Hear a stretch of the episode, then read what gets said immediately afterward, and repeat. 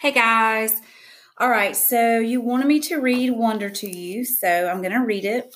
Um, and then I will just post the links to the different chapters and the different parts of the book um, so that you can listen to this at your convenience. I will also post a link to the online book because the book Wonder is actually also online. Um, so you can follow along with me as I read if you don't have your own hard copy. Okay, so we're in part two of the book, Via. Um, we read some information or some chapters already um, about how Via felt before August was born and then the first time when she saw August. The last chapter that we read before we left was starting on page 91, titled High School. This is when Via started high school and how she felt like it was a little bit different from middle school. Um, just as a reminder to summarize, she had two good friends, Miranda and Ella. Um, they've known each other since the first grade, and they know Augie, so they know everything about Augie. Um, they were really, really close in middle school, but then when they got to high school, she says, uh, Via says, This is why I haven't understood what's been going on with us lately. Now that we're actually in high school, it's nothing like how I thought it would be. Now we're moving into the next chapter, Major Tom, page 93. Out of the three of us, Miranda had almost always been the sweetest to August, hugging him and playing with him long after Ella and I had moved on to playing something else. Even as we got older, Miranda always made sure to try to include August in our conversations, ask him how he was doing, talk to him about Avatar or Star Wars or Bone or something she knew he liked. It was Miranda who had given Augie the astronaut helmet he practically wore every day of the year when he was five or six. She would call him Major Tom, and they would sing Space Oddity by David Bowie together. It was their little thing. They knew all the words and would blast it on the iPod and sing the song out loud. Since Miranda's always been really good about calling us as soon as she got home from summer camp, I was a little surprised when I didn't hear from her. I even texted her and she didn't reply. I figured maybe she'd ended up staying in the camp longer now that she was a counselor. Maybe she met a cute guy. Then I realized from her Facebook wall that she'd actually been back home for a full two weeks. So I sent her an IM and we chatted online a bit, but she didn't give me a reason for not calling, which I thought was bizarre. Miranda had always been a little flaky, so I figured that's all it was.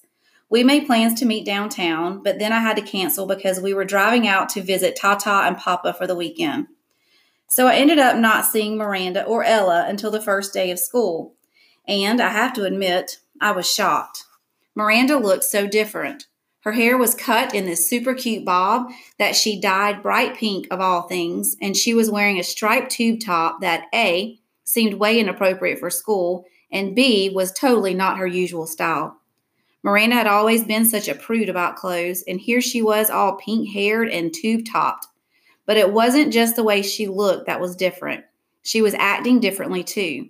I can't say she wasn't nice because she was, but she seemed kind of distant, like I was a casual friend. It was the weirdest thing in the world. At lunch, the three of us sat together like we always used to, but the dynamics had shifted. It was obvious to me that Ella and Miranda had gotten together a few times during the summer without me, though they never actually said that.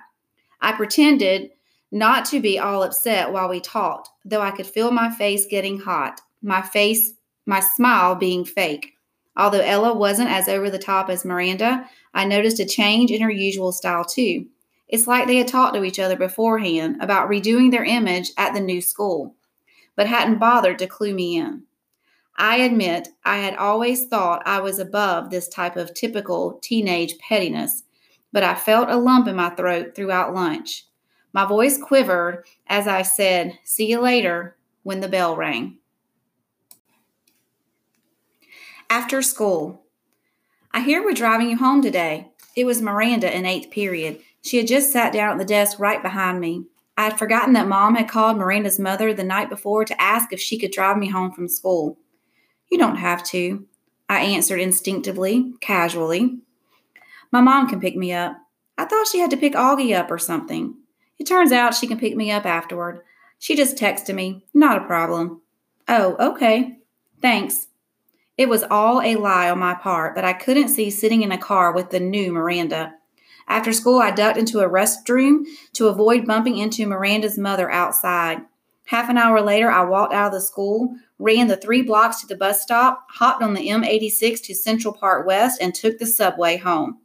Hey there, sweetie, Mom said the moment I stepped through the front door. How was your first day? I was starting to wonder where you guys were. We stopped for pizza. Incredible how easily a lie can slip through your lips. Is Miranda not with you? She seemed surprised that Miranda wasn't right behind me. She went straight home. We have a lot of homework. On your first day? Yes, on our first day. I yelled, which completely surprised Mom. But before she could say anything, I said, School was fine. It's really big, though. The kids seem nice. I wanted to give her enough information, information so she wouldn't feel the need to ask me more. How was Augie's first day of school? Mom hesitated, her eyebrows still high up on her forehead from when I snapped at her a second earlier. Okay, she said slowly, like she was letting out a breath. What do you mean, okay? I said. Was it good or bad? He said it was good. So why do you think it wasn't good? I didn't say it wasn't good. Geez, Via, what is up with you? Just forget I asked anything at all, I answered and stormed dramatically into Augie's room and slammed the door. He was on his PlayStation and didn't even look up. I hated how zombified his video games made him. So, how was school? I said, scooching Daisy over so I could sit on his bed next to him. Fine, he answered, still not looking up from his game. Augie, I'm talking to you. I pulled the PlayStation out of his hands. Hey, he said angrily, how was school? I said fine, he yelled back, grabbing the PlayStation back from me. Were people nice to you? Yes. No one was mean? He put the PlayStation down and looked up at me as if I had just asked the dumbest question in the world. Why would people be mean? He said. It was the first time in his life that I heard him be that sarcastic. Like that. I didn't think he had it in him. The Padawan bites the dust. I'm not sure at what point that night Augie had cut off his Padawan braid or why that made me really mad. I've always found his obsession with everything Star Wars kind of geeky, and that braid in the back of his hair with his little beads was just awful. But he had always been so proud of it, of how long it took him to grow it out, of how he had chosen the beads himself in a craft store in Soho. He and Christopher, his best friend, used to play with lightsabers and Star Wars stuff whenever they got together, and they had both started growing their braids at the same time. When August cut his braid off that night without an explanation, without telling me beforehand, which was surprising, or even calling Christopher, I was just so upset I can't even explain why. I've seen Augie brushing his hair in the bathroom mirror. He meticulously tries to get every hair in place. He tilts his head to look at himself from different angles, like there's some magic perspective inside the mirror that could change the dimensions of his face. Mom knocked on my door after dinner. She looked drained, and I realized that between me and Augie, today had been a tough day for her, too. So you want to tell me what's up? She asked nicely, softly. Not now, okay? I answered. I was reading. I was tired. Maybe later I'd be up to telling her about Miranda, but not now. I'll check in before you go to bed, she said, and then she came over and kissed me on top of my head. Can Daisy sleep with me tonight? Sure, I'll bring her in later. Don't forget to come back, I said as she left. I promise. But she didn't come back that night. Dad did. He told me Augie had had a bad first day and Mom was helping him through it. He asked me how my day had gone, and I told him fine. He said he didn't believe me for a second, and I told him Miranda and Ella were acting like jerks.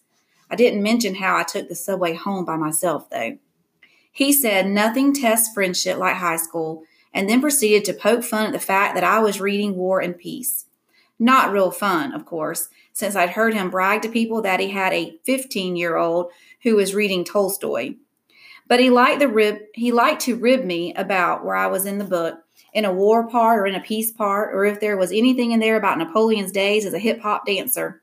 It was silly stuff, but Dad always managed to make everyone laugh, and sometimes that's all you need to feel better. Don't be mad at your mom, he said as he bent down to give me a good night kiss. You know how much she worries about Augie. I know, I acknowledged. Want the light on or off? It's getting kind of late, he said, pausing by the light switch at the door. Can you bring Daisy in first? Two seconds later, he came back with Daisy dangling in his arms, and he laid her down next to the bed, next to me on the bed. Good night, sweetheart, he said, kissing my forehead. He kissed Daisy on her forehead, too. Good night, girlie. Sweet dreams. Breakfast. Can you pick me up from school today? I said the next morning, smearing some cream cheese on my bagel. Mom was making August lunch, American cheese on whole wheat bread, soft enough for Augie to eat, while August sat eating oatmeal at the table. Dad was getting ready to go to work. Now that I was in high school, the new school routine was going to be that Dad and I would take the subway together in the morning, which meant his having to leave 15 minutes earlier than usual. Then I'd get off at my stop and he'd keep going. And Mom was going to pick me up after school in the car.